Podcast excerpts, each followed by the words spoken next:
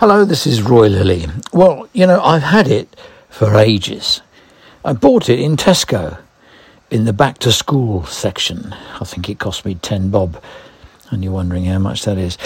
Uh, I confess I do treat it well. I use Montblanc permanent black ink, and its medium metallic nib flows beautifully across the page. It's the best pen I've ever had. I draw with it and write everyday stuff with it. And everyday stuff is getting rare, but I always use it for thank you notes, the power of the handwritten note, saying thank you for what you did last week, thank you for how you handled that situation, thank you for all the support you've given, all of that. There's nothing like a handwritten note. Rule of life, make a note, never thank someone by email. Give them a handwritten note, leave it on their desk, send it in the internal mail, post it. It has an enduring power. Of course, there are some places and sometimes pen and paper are not appropriate and far too enduring. I had my flu jab last week at the walk-in pharmacy just around the corner. I popped in, they gave me a biro and a form to fill in. Name, address, date of birth, phone, GP surgery, allergies and all that, and NHS number. Ah. Well, I got stuck with that. Who knows their NHS number? Of course, it's on my NHS app. So I fired up the app. Because there also is my name, address, my date of birth, the phone, GP surgery, and all the rest. Why am I filling out a form? Come time for the jab, the farmer jabber turned over my form and filled in the back of the A4 sheet, who he was, where, and all that whatnot. Then he peeled off a tiny sticker from the barrel of the preloaded syringe and stuck it on the form. Now, the NHS is aiming to give over 3 million people the flu jab this year. That's 30 million pieces of paper that have to be printed, kept, sent, transcribed, and stored. Now, I've done the research. I know I'm sad, but photocopy paper is 80 GSM and it has a thickness of 0.1 millimeters. 500 sheets has a thickness of 5 centimeters.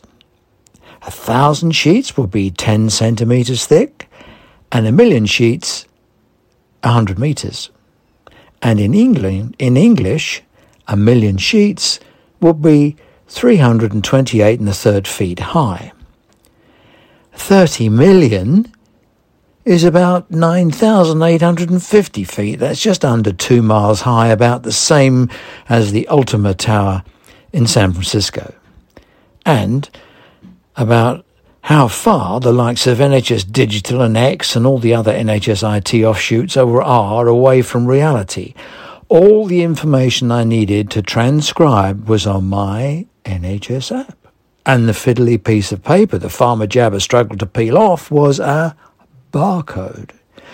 A simple QR code on the wall of the consulting room and a barcode reader would have shoved all this info into my app, ready to be downloaded, collated, advised procurement, studied, analysed, triggered a payment to the pharmacy and er, whatever else all that data is needed for overnight.